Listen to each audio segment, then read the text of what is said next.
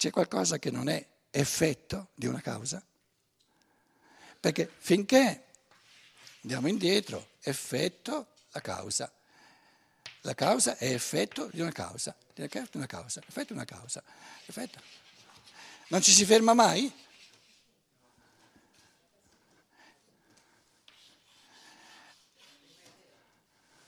Bisogna trovare una causa, che si chiama la causa prima, che non è un effetto, è pura causa. C'è o non c'è? Come? No, hai il diritto di dire che c'è soltanto se è la percezione. No. No, no, tanto è vero che anche un Kant ti dice no, la, la, logicamente tu puoi anche dire vai all'infinito e non arrivi mai alla fine. E allora lui dice nelle antinomie della ragione pura, no, la, la, critica della ragione pura di Kant ha un, tutta una sezione, le antinomie della ragione pura e in queste antinomie, le prime due antinomie sullo spazio e sul tempo, ti dice quindi è interessantissimo perché la, la, la, l'edizione tedesca ti mette a sinistra, ti dimostra apoliticamente che il mondo deve avere avuto un inizio ed alla destra ti dimostra che il mondo non può avere avuto un inizio nel tempo. E poi la seconda antinomia lo spazio, o la prima, no? che deve essere finito, se no non è un mondo, e a destra ti dimostra no, non può essere finito. Quindi un inizio primo, o ce l'hai nella percezione o non hai il diritto di parlarne. Il diritto di parlarne come una realtà. Tutta la prima parte della filosofia della libertà, ce lo siamo dimenticati, è servita a portarci alla percezione di qualcosa che è un inizio in assoluto senza essere causato ed è il pensare. Se percepisco il pensare e mi, mi creo il, il, concetto giusto, non errato del pensare, io dico il pensare è un, un inizio assoluto, che non è causato. Causa tutto, ma non è causato. Quindi lo spirito creatore che pensa e che crea non è un effetto di qualcosa, è l'inizio eterno del mondo, quindi crea tutto lo spazio e tutto il tempo, ma è fuori dallo spazio e dal tempo.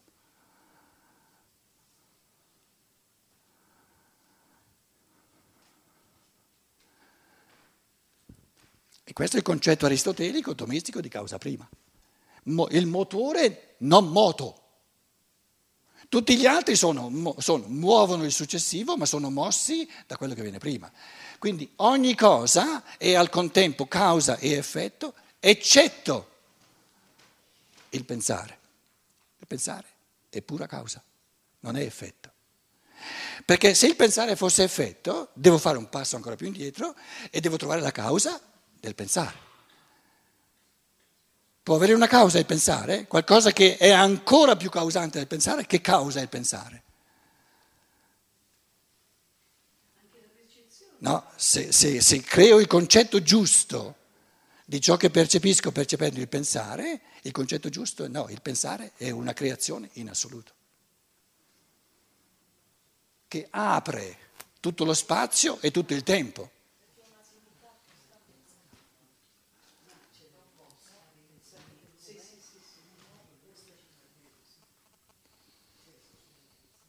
Ora ci dicevamo, no? questo tipo di riflessione di autopercezione dell'essere umano pensante, paragonata all'inizio del mondo della scienza naturale che mi parla di Big Bang,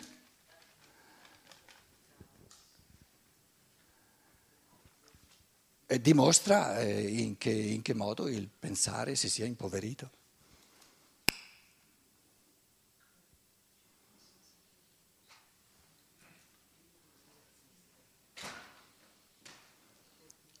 di molto impoverito.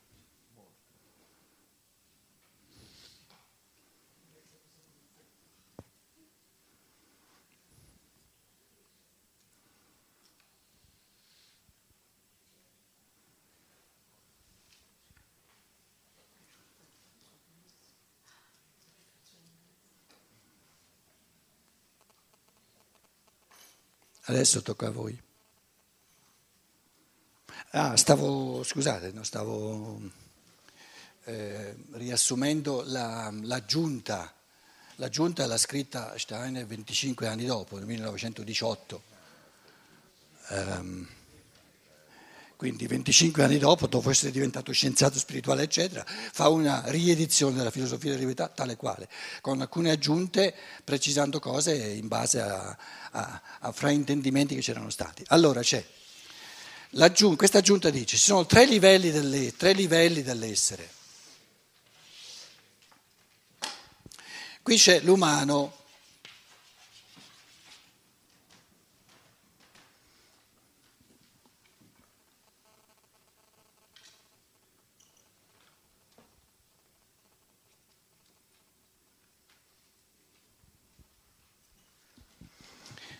Già il concetto di umano eh, consente naturalmente una, uno staccarsi da un lato e dall'altro.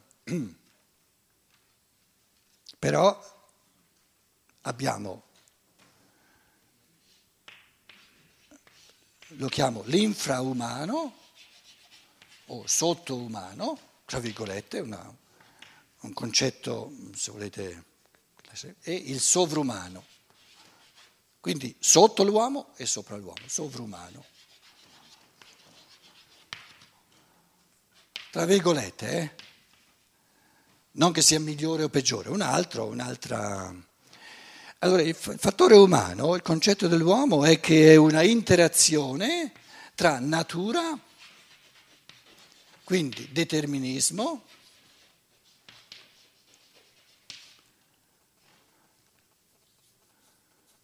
Um,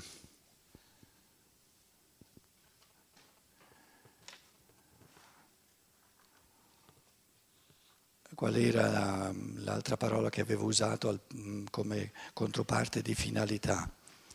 Qui la libertà che agisce con finalità. avevo trovato all'inizio un'altra parola che terminava con ita, eh, determinismo.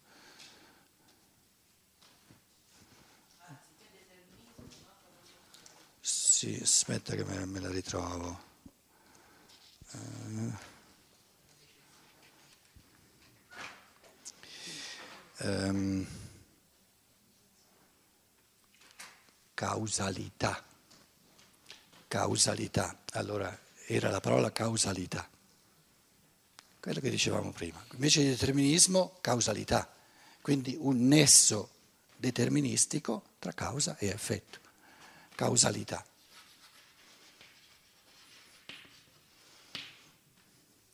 Quindi nella natura c'è un nesso deterministico, quindi già precostituito, di causa, di, di causa e effetti, causa e effetti. Questa causa sortisce questi effetti, questi effetti sono causa degli effetti successivi.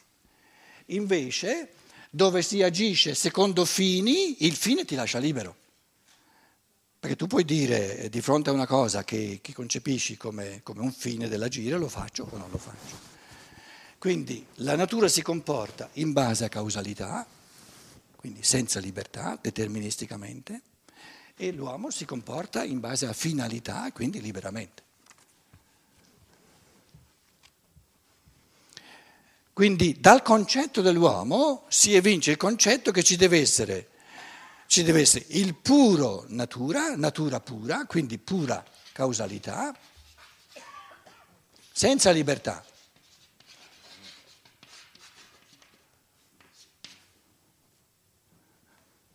E questi sono gli animali, le piante e le pietre. Ci siamo finora? Ora, questi due concetti eh, andiamo più facilmente perché li abbiamo creati in base alla percezione.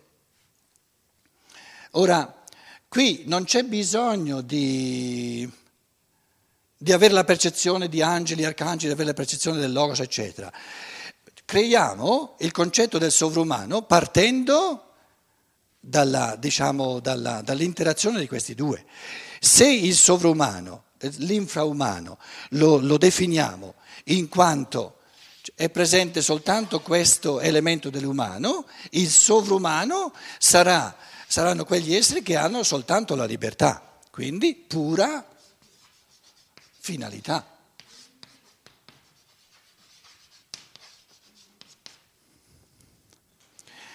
La frase che dice la luce sia e la luce fu è pura finalità.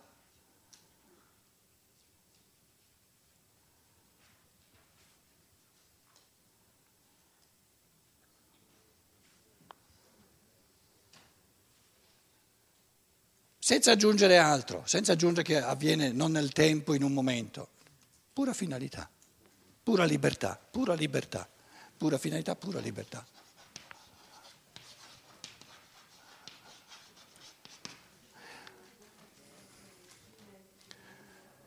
Il logos non ha la possibilità di perdere colpi, altrimenti non sarebbe logos.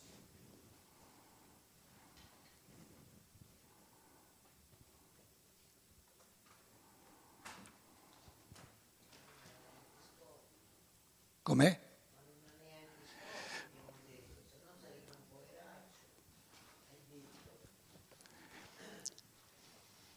Perché se avesse degli scopi sarebbe soggetto al tempo.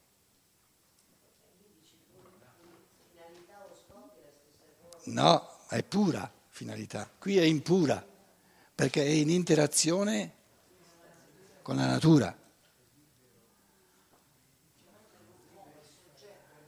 Quindi la pura finalità è la realizzazione istantanea, è l'intuizione. Però tu dici giustamente, sono categorie umane che stiamo estrapolando.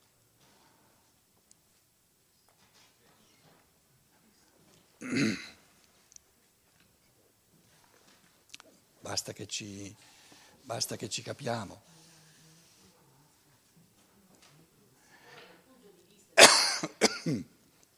Ma anche, guarda che anche pura libertà non va, perché la libertà è una categoria umana. Allora mettiamo...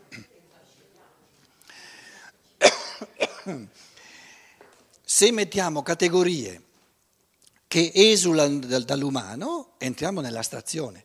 Però, allora lo metto tra virgolette, pura creatività. Quindi, se volete, sarebbe pensare puro. La, il concetto dello spirito divino è il concetto di pensare puro. Pensare creatore, puro. Non inquinato dal, dal, dall'elemento di natura.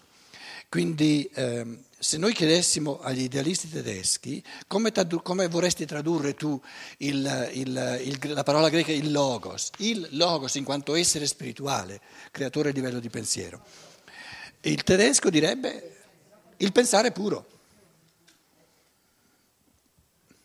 che pensando un concetto lo realizza, se no non lo pensa. Pensan- pensarlo e realizzarlo è la stessa cosa non ha bisogno di, di un arco di tempo per realizzare. La luce sia e la luce fu. Pensare puro. Adesso qui logos, pensare puro.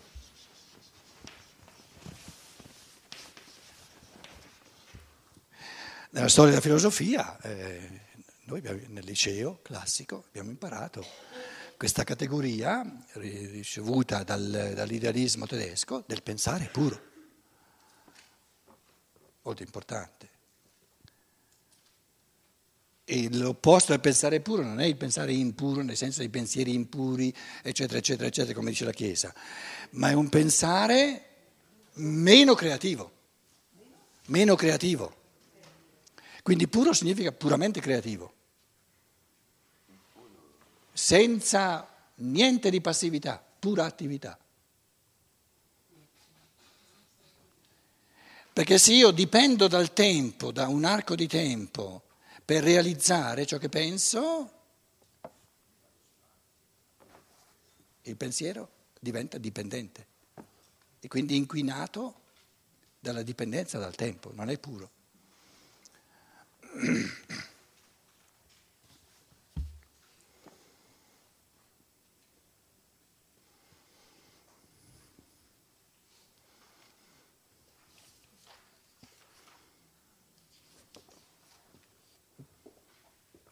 Allora,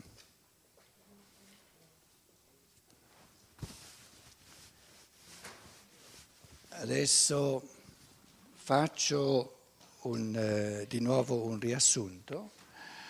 Eh, adesso qui abbiamo la sfera divina, ci metto qui Dio, tra virgolette, come astrazione, qui la natura.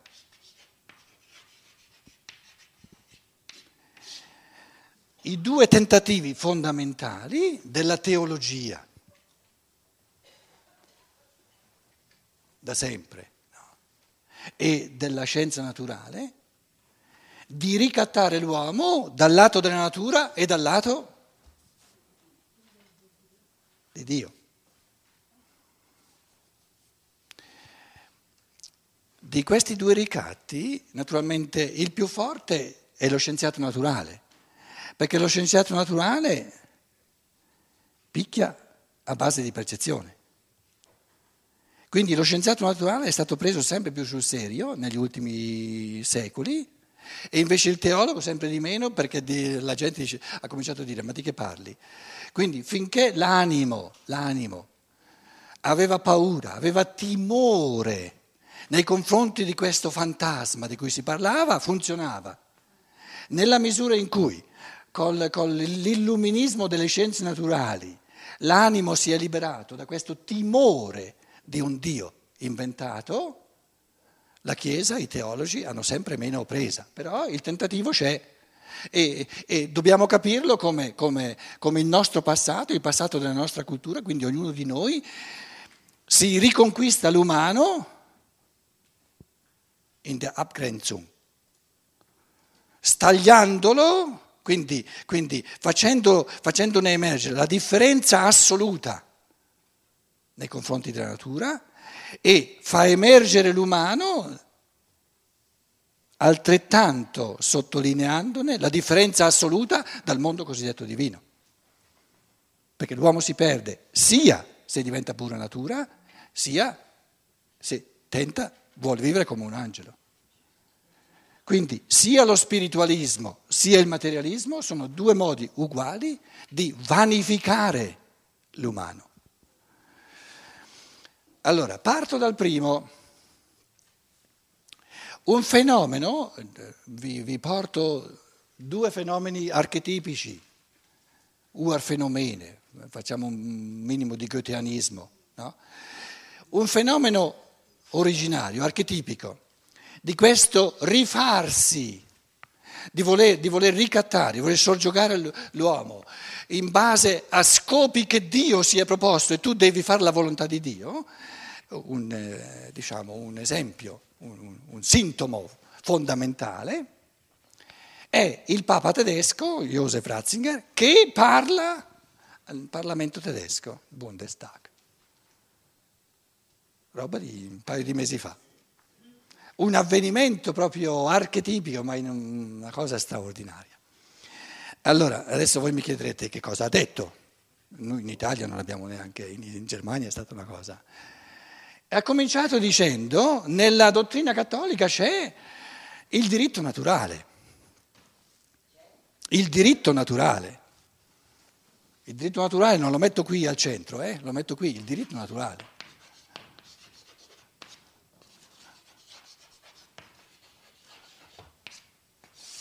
E il diritto naturale, che dovrebbe essere vincolante per ogni Parlamento, perché come faccio a sapere eh, quali diritti ha l'uomo, quali sono i diritti fondamentali della persona umana se io non conosco la natura dell'uomo? Quindi il diritto naturale è fondato sull'interpretazione della natura umana. E allora la Chiesa ti dice, perché lei l'ha saputa da Dio, per rivelazione, lei ha saputo cos'è la natura umana. Quindi la natura umana È il concetto del logos che ha creato l'uomo. È il concetto dell'uomo, la natura umana è il concetto dell'uomo.